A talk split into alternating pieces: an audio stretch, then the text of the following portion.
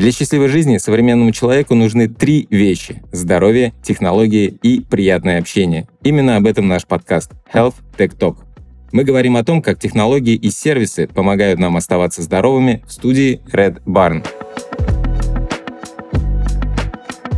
Спонсор сезона – La Roche-Posay. Дерматологический бренд лечебной косметики.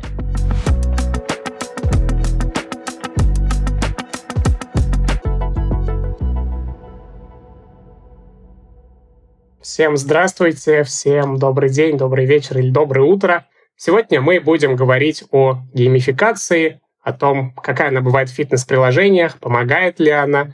И помогут в этом разобраться сегодня вам а мы, ведущие. Я Ибрагим, эксперт в сфере технологий. И я, Иван, эксперт в сфере системы здравоохранения. Ну что, Ваня, сегодня говорим про игры и фитнес. Я предлагаю начать, наверное, с краткого экскурса в наш прошлый выпуск, где мы говорили о фитнесе, о физической активности, о том, как технология нам помогает с этим. Слушай, может, начнем с того, что ты а, немного расскажешь в итоге какие рекомендации по физической активности у нас есть, на что стоит обращать на, внимание нашим слушателям, и уже потом погрузимся в геймификацию.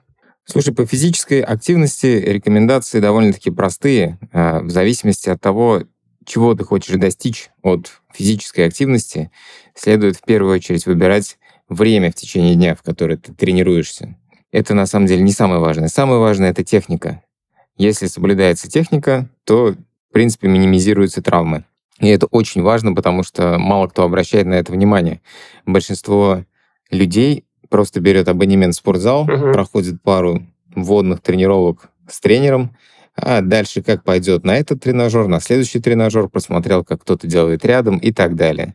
Что зачастую приводит к тому, что через несколько лет такого спортзала люди идут к травматологу, к остеопату или к мануальному терапевту. Угу. Вот, повторюсь, значит, важна первое — это техника. А, обязательно заплатите кому-нибудь денег и пройдите курс по поводу того, как нужно правильно тренироваться в зависимости от того, какой вид спорта вы выбрали. Второе — это время. Очень многое зависит от циркадных ритмов. Циркадный ритм — это такая штука, по которой живет наш организм и тесно связана с э, восходом и заходом солнца. И по поводу циркадных ритмов нужно просто знать для себя, что классно для похудения, например, а, работает утренние кардиотренировки, если же вы собираетесь наращивать мышечную массу или делать какие-то физические эксперименты, которые потратят много ваших сил, то это ближе к 4-5 вечера, потому что тогда за счет работы различных гормонов у вас при самых высоких нагрузках есть минимальная вероятность травматизации. Угу. В целом, остальное, наверное, расскажет тренер на тренировке. Да, согласен. Спасибо большое за такой экскурс короткий. Кстати, вот от себя добавлю. Я тоже помню, как первый раз пошел в зал, чтобы позаниматься с тренером, и тоже для себя заметил, вот я до этого делал какие-то упражнения там, даже если они были простые, вроде там подтягивания или отжиманий, а здесь уже с какими-то свободными весами или тренажерами, я заметил для себя а, две вещи. Во-первых, когда тренер поставил определенную технику, я начал заниматься, я начал действительно чувствовать те мышцы, которые работают в этом упражнении, и как они устают. Потому что раньше я мог сделать упражнение, допустим, а, вроде бы на спину, и на следующий день у меня болели руки. Я такой, «А в чем прикол вообще? Я вроде для спины делал. А здесь наоборот. Я как раз после упражнения понимал, что нагружаются и работают именно те мышцы, которые вроде бы как раз должны. И еще заметил, что действительно с правильной техникой ты даже на маленьких а, весах будешь чувствовать эту мышцу, как она устает, как она нагружается, и поэтому здесь полностью согласен с тем, что на старте действительно очень важно заниматься с тренером. Мне кажется, в любой вообще физической активности, даже не только физической активности, а там в видах спорта, там не просто так говорят, что вначале ты идешь с тренером, чтобы тебе поставили правильную технику, потому что проще научиться технике с нуля, нежели у тебя будет неправильная техника, и нужно переучиваться на правильную. Да, согласен, переучиваться гораздо сложнее. У меня вопрос вот в плане термина геймификация. То есть мы вроде бы начали угу. об этом говорить, но раскрой его, пожалуйста, да. потому что для меня, например, это пока не до конца понятно. Угу.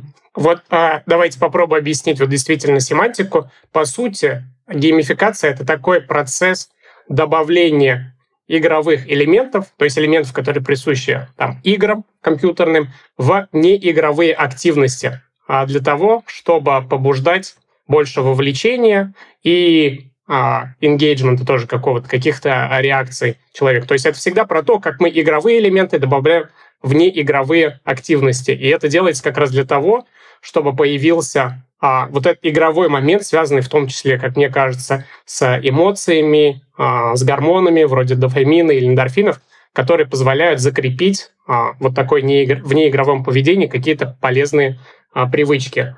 И вообще мне нравится сама идея вот применения каких-то игровых механик, потому что, мне кажется, они достаточно нативные, то есть присущие человеку. Вот мы, из детства, мы в детстве во что-то играем всегда. Нам интересен этот а, процесс. А, в форме игры мы можем там познавать и мир вокруг нас. Я еще помню, книжки такие были. А, вот у Эрика Берна, по-моему, игры, в которые играют люди, люди, которые играют в игры, чтобы в том числе описывать и о психологию человека. Вот. И если мы говорим вот про геймификацию, именно как она а, пошла в нашу жизнь более плотно, то а, здесь нужно вот о чем сказать. Компьютерные игры.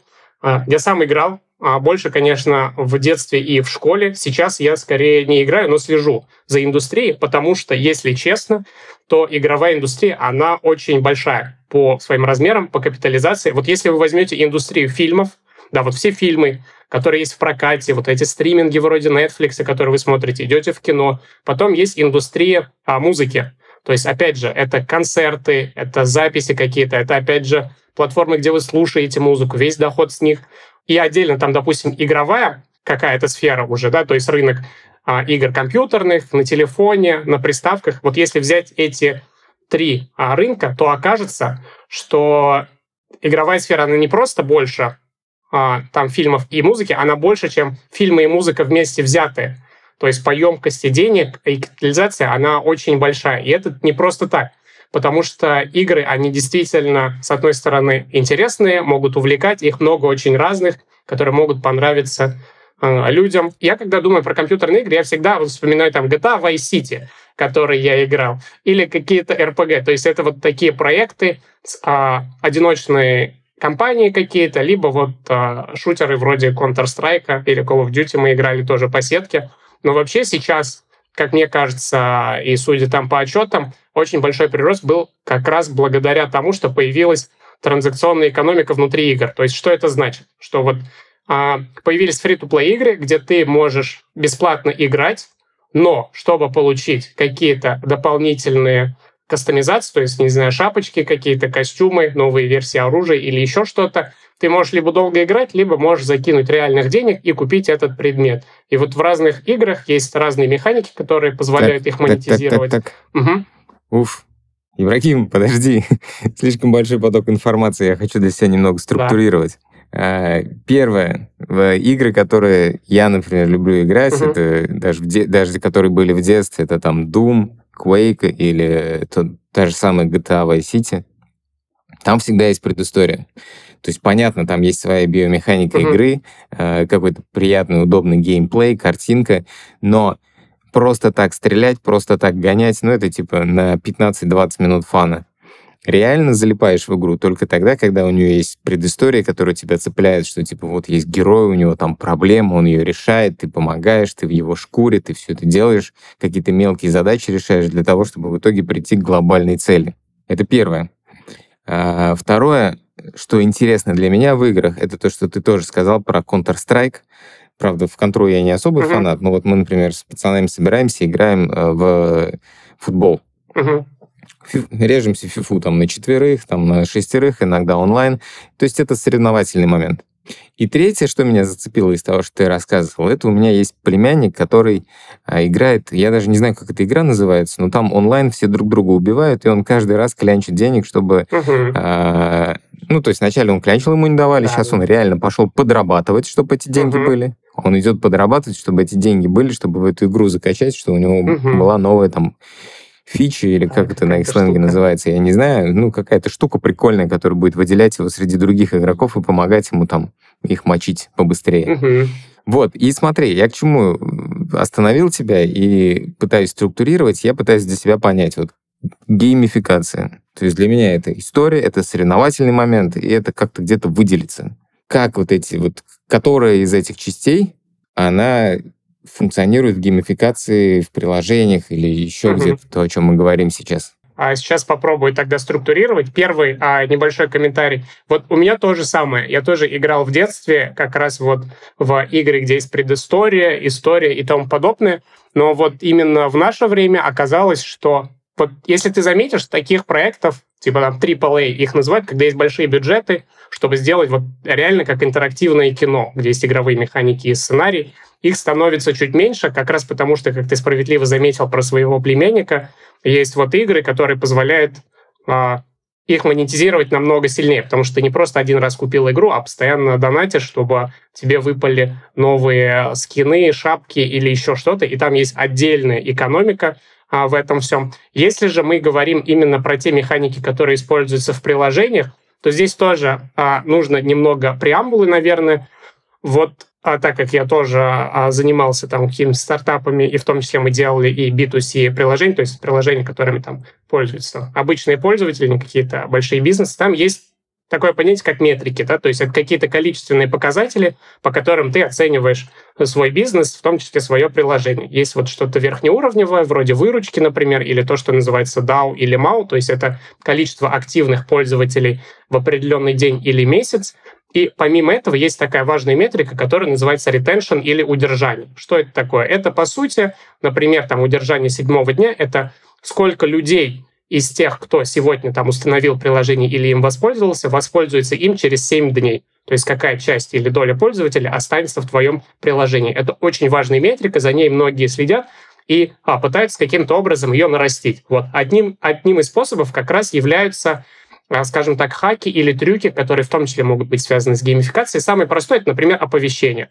Если тебе постоянно приходит оповещение, какие-то типа «Йоу, зайди в приложение, давно не заходил, и там давай продолжай свой там определенный стрик или цепочку полезных действий», люди могут заходить, это растит ретеншн. Это можно заметить на приложении, например, Duolingo. Вот если кто-то пользуется, а, изучает э, какие-то языки, вот Duolingo постоянно шлет какие-то оповещения, про это есть куча мемов Слушай, в интернете. Про... Да, да, да, да, да. Ты, ты, ты, ты прав. Я пользовался этим приложением, как раз когда мне надо было немножко расширить словарный запас. Угу. И реально вот эти штуки, которые внутри размещены, что ты там сколько-то дней уже подряд занимаешься, у тебя столько-то баллов, или ты там э, из 10 человек лучший на этой неделе. Реально меня это цепляло, я с утра первым делом просыпался, заходил в это приложение, банально, ладно, окей, я учил какие-то слова, но смысл был в том, что я там соревновался просто с людьми, да. которые моего же уровня что-то изучают. Да, эта тема работает, у меня было такое. Да, это вот ты очень справедливо заметил, действительно можно вот механики попробовать разделить на разные группы. Вот первые, например, может быть, как ты сказал, это соревновательный элемент или такие P2P, то есть player-to-player соревнования, как это было и вот в Quake, например, там был мультиплеер, можно было стреляться, или в Counter-Strike, как раз основанные на том, что ты можешь в чем-то увидеть, что ты лучше, лучше другого, это какое-то соревнование, где условно можно выиграть. Хотя, казалось бы, да, в изучении там слов или в других приложениях это может не так нативно ложиться, но вот это можно с помощью механики тоже показать пользователю. Второй момент — это действительно какие-то просто а, именно какой-то прогресс. То есть ты видишь, что ты подряд заходил сколько-то дней, это тоже какой-то численный показатель. Более того, могут быть какие-то а, ачивки, это называется слово achievement, то есть достижения, какие-то бейджики, которые говорят, что ты был в приложении 100 дней подряд. Я вот даже видел в, на Reddit, вот на форуме а, большом, где люди делятся своими прогрессами в разных приложениях, сколько дней подряд они заходили, если там есть такая штука. Вот в Snap я знаю, в Snapchat такая штука есть. Более того, в некоторых приложениях если ты пропустил какой-то день, то есть ты сегодня не заходил, ты можешь за реальную денежку типа откупиться и сказать, что ты как будто там действительно заходил, чтобы вот не терять вот эту циферку э, заветную. То есть даже на этом а создатели приложений могут делать деньги. Прикольно. Да, и а, помимо этого тоже могут быть какие-то кастомизации. Вот как я говорил, а, в играх, я помню, я играл в игру, называлась она Team Fortress 2, это тоже мультиплеерный экшен, и, по-моему, там а, первыми появились, а, это называлось тогда шапки, можно было на своего персонажа надевать разные шапки, которые либо тебе выпадали в процессе игры, либо ты их мог купить за внутриигровую валюту. По-моему, это одна из первых игр, где появилась такая механика в году, наверное, 11 может, 12 И именно в этот момент зародилась вот эта внутриигровая экономика. Я помню, у нас был парень, вот я тогда учился в 11 классе, он вот эти шапки, он их обменивал в том числе на ключи в Стиме и на реальные деньги. И он тогда рассказал, что он дачу построил своим родителям, тогда, наверное, миллиона за два, как раз на том, что он там а, напродавал. То есть там были люди, которые, а, ну, они реально зарабатывали вот внутри игр, занимаясь тем, что барыжили какими-то внутриигровыми предметами, и... Да, да, слушай, я помню дикие истории, которые по новостям рассказывали, что там кто-то кого-то из подростков чуть ли не прирезал из-за какого-то меча или чего-то подобного. Да, и мне кажется, это вот э, в том числе появляются, могут появляться вот э, подобные э, крайности, когда появляется и монетизация, и там условно механик геймификации, они в той или иной степени присутствуют во многих приложениях. Тоже объясню почему. Вот мы сами тоже, когда делали а, там свой условно продукт, есть наработанные практики из приложений более крупных, в которых ты смотришь, что как устроено. Там люди целыми командами делали большие АБ-тесты, пытались понять, что работает лучше или хуже, поэтому ты можешь просто скопировать какие-то механики, и часто это механики как раз геймификации, про которые я говорил, что тебе могут прилетать какие-то бонусы, либо, может быть, а есть еще такой момент, вот в приложениях есть там понятие условно вау-эффекта или якорного эффекта, вот это действие, после которого а ты с меньшей вероятностью уже отвалишься. То есть это действие, до которого нужно донести своего пользователя после того, как он скачал приложение. Например, в Инстаграме, если человек там что-то запостил, то вероятность того, что он отвалится, она меньше, чем если он вообще ничего не запостил. Или там в Твиттере, что он тоже запостил какую-то первую новость. И вот в разных приложениях эти действия разные, и для того, чтобы максимально упростить путь пользователя вот к этому действию, в том числе можно использовать геймификацию. Мы, например, тоже там делали что-то типа а, заданий, то есть у тебя вываливается там 2-3 задания с чекбоксами, которые тебе нужно а, сделать. Ты получишь а, какой-то на самом деле абстрактный бонус, но а, красивый.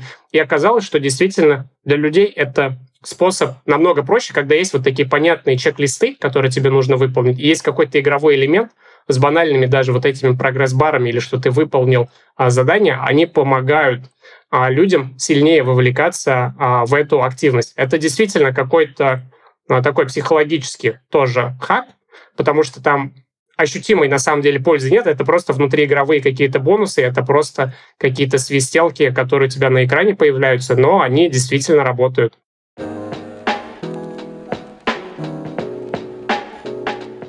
Можно ли вечно оставаться здоровым, красивым и молодым? Если этот вопрос кажется риторическим, тогда я приглашаю вас в новую рубрику нашего подкаста «Наука не стареть».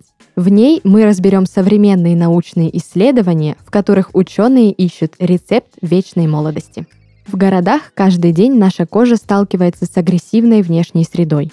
Плохая экология провоцирует окислительный стресс, из-за него в организме образуется больше свободных радикалов или оксидантов. Эти молекулы очень нестабильны и разрушают клетки вокруг себя, повреждают клеточные мембраны, белки и ДНК. Загрязненный воздух также нарушает процесс выработки коллагена. Последние исследования американских дерматологов доказали, что белок отвечает не только за эластичность кожи, но и за ее восстановление и защиту от агрессивной внешней среды. Получается, чем дольше кожа контактирует с загрязненным воздухом, тем сильнее он ей вредит. Смог, пыль и грязь нарушают кожный барьер, усиливают потерю воды, провоцируют воспаление и замедляют обновление клеток. В результате сухая кожа теряет сияние и начинает шелушиться, а у обладателей жирной кожи появляются прыщи и черные точки. Косметические средства, поддерживающие естественные защитные функции кожи, помогают ей бороться с вредным воздействием окружающей среды. Например, интенсивный успокаивающий крем Толерант Дималерго от La Roche-Posay поддерживает баланс микробиома кожи, увлажняет ее и снижает чувствительность.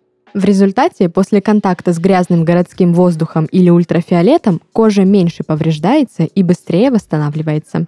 При создании крема Толеран Ученые использовали ингредиенты с доказанно полезными свойствами. Натуральные компоненты, масло карите и сквалан, смягчают кожу и обеспечивают естественное восстановление ее барьерных функций. Сфингобиома помогает поддержать баланс полезных бактерий в микробиоме. А нейросенсин препятствует выработке факторов воспаления и снижает чувствительность и реактивность кожи.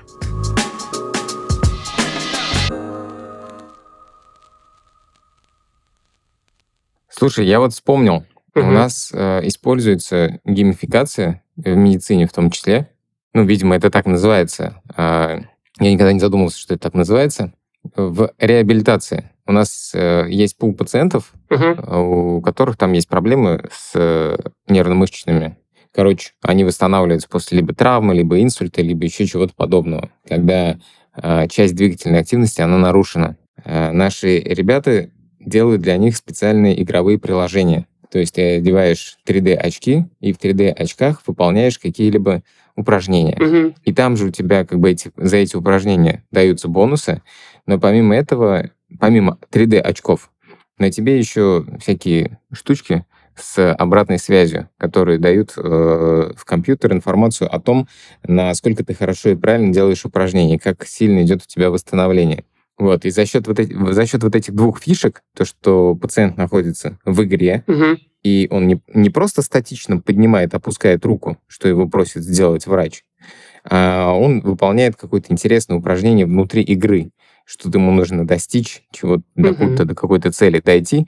За счет этого упражнения делать как бы веселее, и даже люди, у кого сложная адаптация идет, то есть, ну и реально там нога вообще не двигается, ее надо как-то растормошить. Мгм. Это процесс очень длительный, полгода, год. Вот погружение в подобные игры помогает психологически проще пережить этот момент восстановления, потому что в игре ты все равно что-то делаешь, ты играешь. Это такой Да, детский да. процесс, он интересный. И ты не задумываешься в этот момент о том, что какая-то из твоих конечностей, ну, она реально двигается не так, как должна двигаться. Ты не думаешь о своей потере.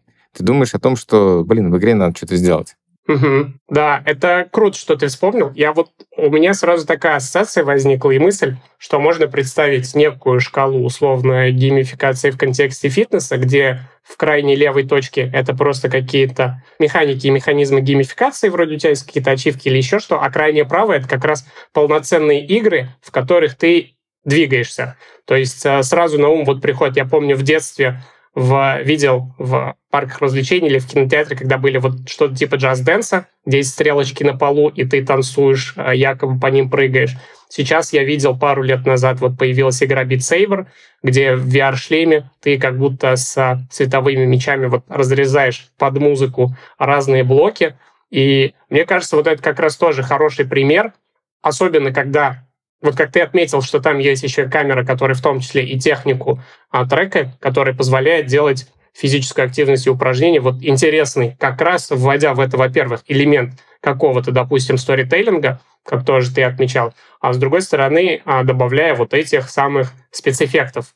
Учитывая особенно, что сейчас вот а, появляются там новые а, очки, в том числе более дешевые VR, и там добавляется вот этот еще элемент AR, когда накладывается на а, предметы в реальном мире, в том числе что-то, и это позволяет там лучше а, двигаться, потому что если у тебя только VR, там можешь в стену врезаться или еще что-то, а если действительно наложить и попробовать добавить чего-то интересного, то можно вырастить а, физическую активность Слушай, в жизни человека. На, на, на, сам, на самом деле, пример, Мгм. буквально вчера вечером меня друзья позвали поиграть в игру. А, Ты одеваешь очки виртуальной реальности, находишься в чем-то подобном спортзалу, Мгм. и в этих очках виртуальной реальности у тебя карта типа как Counter-Strike, Мгм. только чуть-чуть поменьше. Да, да, да. И при этом ты по залу перемещаешься. Вот, я как бы не снял часы свои, Да. и по окончанию часовой, так скажем, тренировки или игры, Мгм. во-первых, мы все просто были вспотевшие, Да, да, да. э, прям с нас лилось. Во-вторых, мои часы показали то, что я в два раза превысил активность свою дневную, чем Мгм. обычно за этот час. Вот, и, слушай, это очень, очень прикольная тема. Ты как будто бы снова в детстве снова играешь в игру, в Counter-Strike, в компьютерном клубе, но на самом деле ты еще при этом бегаешь, уклоняешься и пытаешься там, никого не задеть и в стенку не врезаться. Да, точно. Я вспомнил, мы тоже вот подобное играли. Я тоже помню, что я весь пропотел, и была суперактивная физическая нагрузка. И я вспомнил, это как вот в детстве мы тоже играли в какие такие стрелялки, но использовали палки обычные а, вместо а, там вот этих лазерных каких-то пистолетов. А здесь действительно с спецэффектами намного может быть интереснее. И мне, знаешь, что еще на ум пришло? Я вспомнил. Я вот видел, смотрел как раз несколько приложений. Есть а, тоже такая компания, которая называется ZRX, и у них есть несколько приложений. Одно из них называется Zombies Run. В общем, что это такое? Ты надеваешь наушники, включаешь одну из историй, которая связана там с побегом от а, зомби, и просто бежишь. И вот ты пока бежишь, а там случаются разные сюжетные повороты, где-то тебе нужно бежать быстрее, а, потому что за тобой а, бежит толпа зомби, где-то ты можешь перейти на шаг, и вот они добавляют а, вот такой именно элемент сторителлинга а, тебе в уши и накладывать сюжет на обычную твою пробежку. Там есть разные-разные, у них там есть в том числе приложения, там что-то с космосом связанное, что-то с героями из комиксов Marvel в том числе. И мне тоже показалось интересно, что даже вот таким небольшим инструментарием, вроде того, что у тебя есть только наушники, можно добавить сторителлинг. У них там хорошие оценки, и на Reddit тоже все пишут, как это добавило интереса в такую там базовую активность, как э, бег. Поэтому да, мне кажется, класс, в будущем больше класс, и больше класс. таких прикольных Стоп, продуктов будет. Как, как это называется? Мне нужна эта штука. Да, зомби-сран, вот, а, можно просто загуглить, а, должно сразу а, вылезти. Вот. Сто процентов скачаю. Еще, кстати, я когда смотрел тоже приложение, я тоже заметил несколько а, групп. Вообще, вот идея с тем, что ты есть очень много аналогий а, про то, что когда ты чем-то занимаешься, в том числе фитнесом, ты как будто бы что-то у себя качаешь. Как вот в RPG-играх какой-то скилл, какой-то навык там, получаешь опыт и его распределяешь. И поэтому под такую механику многие пытались сделать приложение. И вот есть группа приложений, которые как раз а, направлены на это. Вот я нашел там, есть э, Nerd Fitness Journey, есть Fitness RPG, как, который как раз а, именно такие. То есть у тебя есть какие-то задания, вроде сделать, там, не знаю, 20 отжиманий или пройтись, или еще что-то. За это ты зарабатываешь какой-то опыт, и у тебя есть что-то типа тамагочи на главном экране. Это твой герой, который постепенно таким образом а, развивается. Это вот одна группа приложений. Есть другая группа приложений, которые, вот а, я видел, а, трицепс, только три, как а, три дерева с английского, или хопс, где ты тоже делаешь какие-то задания занимаешься физической активностью, получаешь какой-то опыт или внутриигровую валюту, и потом на эти деньги у тебя растет а, дерево или там целый мир. Это тоже аналогия а, с тем, что ты вот делаешь какие-то небольшие шаги, но постоянно, и это позволяет тебе там условно вырастить а, целый сад или а, что-то подобное. То есть есть вот такие аналогии или механики, под которые есть сразу Слушай, группы приложений. Да. Прикольно. Получается, это типа как я в Sims играю, да. только самим собой. Да, все верно. Все так. Классно. Надо будет попробовать обязательно. Да. Прикольная тема. Да, и вот я как раз, когда смотрел про эти а, приложения, есть еще вот PlayFit, это уже когда у тебя есть какие-то цели, тоже какие-то задания, и ты с помощью своей активности их а, выполняешь. И есть там MyFitnessPal, тоже достаточно большой. А, то же самое ты можешь там уже и по а, калориям ставить какие-то цели, там есть какая-то визуализация. И, в общем, я нашел две статьи научные. Одна из них вышла как раз в 2022 году. Она называется «Оценка эффективности геймификации на физической активности» тоже systematic review, мета-анализ а, большого количества исследований. То есть что там было? Там обкачали пять электронных баз, вот эти PubMed, Embase, Scopus, Web of Science и Кохрейновский э, регистр, и смотрели как раз про исследования на, по поводу геймификации фитнес э, приложений и физической активности. В общем, какие итоги? Итоги такие, что использование геймификации, то есть приложение с геймификацией, действительно положительно сказывалось на физической активности, то есть люди а, занимались на более постоянной основе. Там а, был действительно прирост в контексте того, как часто они, как долго, как интенсивно занимаются. Но вот именно было на старте. Причем там было сравнение с теми, кто вообще не занимается, и с теми, кто использует какие-то другие вот интервенции, вроде просто журнала какого-то бумажного или еще чего-то. И вот приложение геймификации показали наибольший а, вот такой прирост ощутимый, но при этом Э, он держался, в долгосроке этот прирост становится чуть меньше. То есть там пришли к выводу, что а, геймификация действительно помогает, и особенно помогает на старте, когда тебе нужно вовлечься в какую-то новую физическую активность. А если у тебя mm-hmm. уже выработалась привычка, то а, как бы привычка, у нее уже есть какой-то импульс для своего удержания. Вот такой интересный вывод. Слушай, ну на самом деле, если говорить о физической активности, то когда ты занимаешься одним и тем же, ну, например, в спортзал угу. ходишь и качаешь одну группу мышц, ты делаешь это постоянно, ты в определенный момент просто выходишь на физическое плато, и у тебя эта группа мышц дальше не развивается. А потом, наоборот, начнет стагнировать, если ты будешь делать все то же самое в постоянном режиме. Так работает наш организм в целом. Поэтому если ты просто для себя физической активностью занимаешься, а не там каким-то профессиональным спортом с профессиональным тренером, то классный совет — это просто постоянно разнообразить. Три месяца ты занимаешься одним, три месяца занимаешься другим, в промежутках делаешь пару недель перерыва, чтобы полностью отдохнуло тело, Я думаю, с геймификацией то же самое. Мгм. То есть я согласен, что она классно увлекает, но наверняка в определенный момент это уже начинает наскучивать, тем более, что история вряд ли меняется в играх, которые типа Assassin's Creed Да, да. или тот же самый GTA, там ты да. Мгм. Повороты постоянно новые, тебя все время увлекают, каждый раз что-то происходит. Мгм. Да, да. И более того, вот ты очень справедливо заметил, как раз есть вторая статья, она была по поводу этого, про то, что очень помогает эффект персонализации, геймификации, учета там а, каких-то предрасположенностей или интересов человека, и в том числе элемент разнообразия. И это тоже положительно сказывается на перформансе и результатах вообще в любой деятельности, в том числе и в повышении физической активности.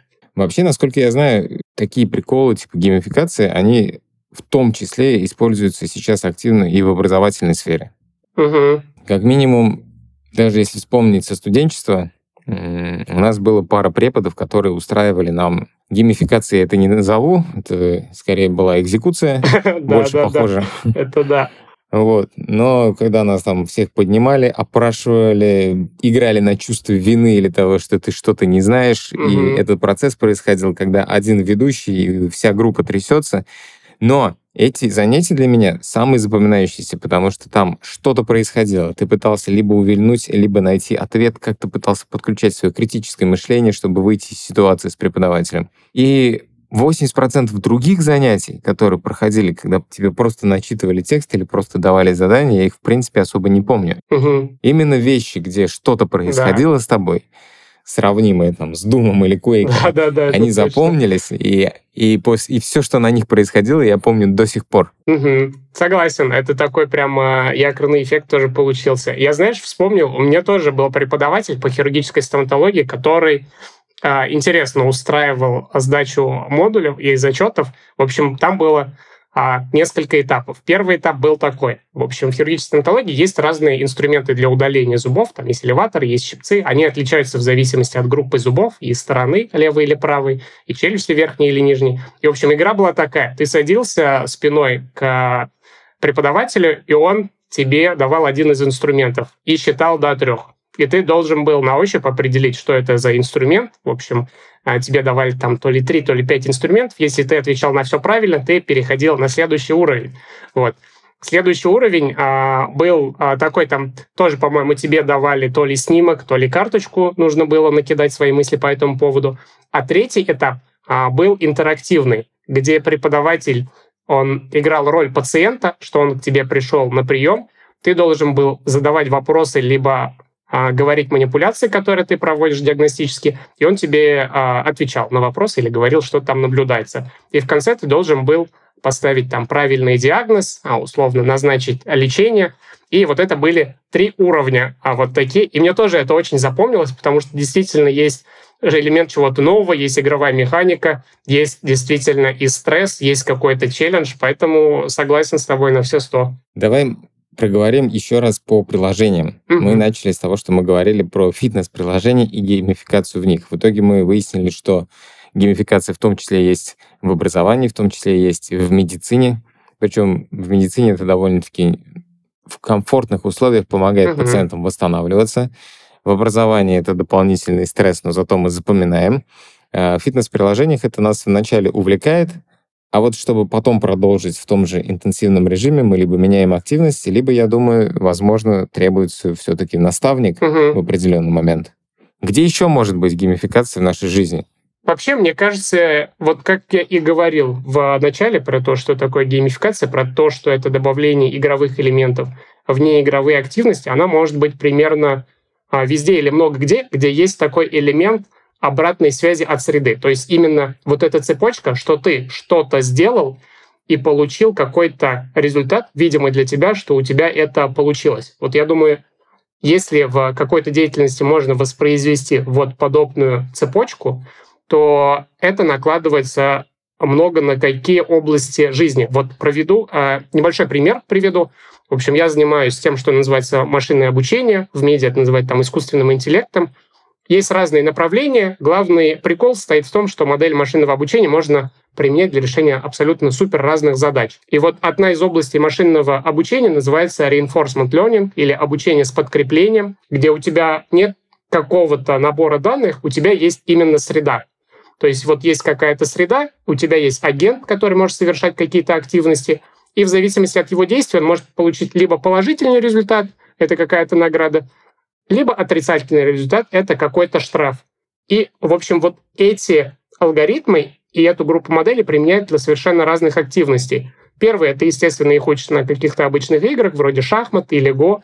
Вторая — это их учат в том числе для взаимодействия со средой. Вот вы, возможно, слышали про модели вроде чат GPT, языковых моделей. Вот последняя стадия обучения у них как раз вот в такой постановке. И третье — это робототехника, где просто есть взаимодействие со средой, где человек а, тоже обучает модели, получать какую-то награду, допустим, там собирать кубик Рубика или собирать машины на конвейере, и модель, получая награду, понимает, что она делает а, что-то правильно, и таким образом учится. Поэтому, мне кажется, круто, что мы отметили вот про элемент с образованием. Действительно, там может быть геймификация вообще везде, где ты можешь учиться чему-то новому, там геймификация, как мне кажется, может помочь. Второй момент — это что мы говорим про фитнес-приложения и тому подобное. Это про то, что у тебя есть какая-то рутинная активность, ее нужно разнообразить и сделать более интересной, с одной стороны. С другой стороны, вовлечься в какую-то активность. То есть сюда у нас приходят вообще, в принципе, любые приложения, где важно тебя довести до нужной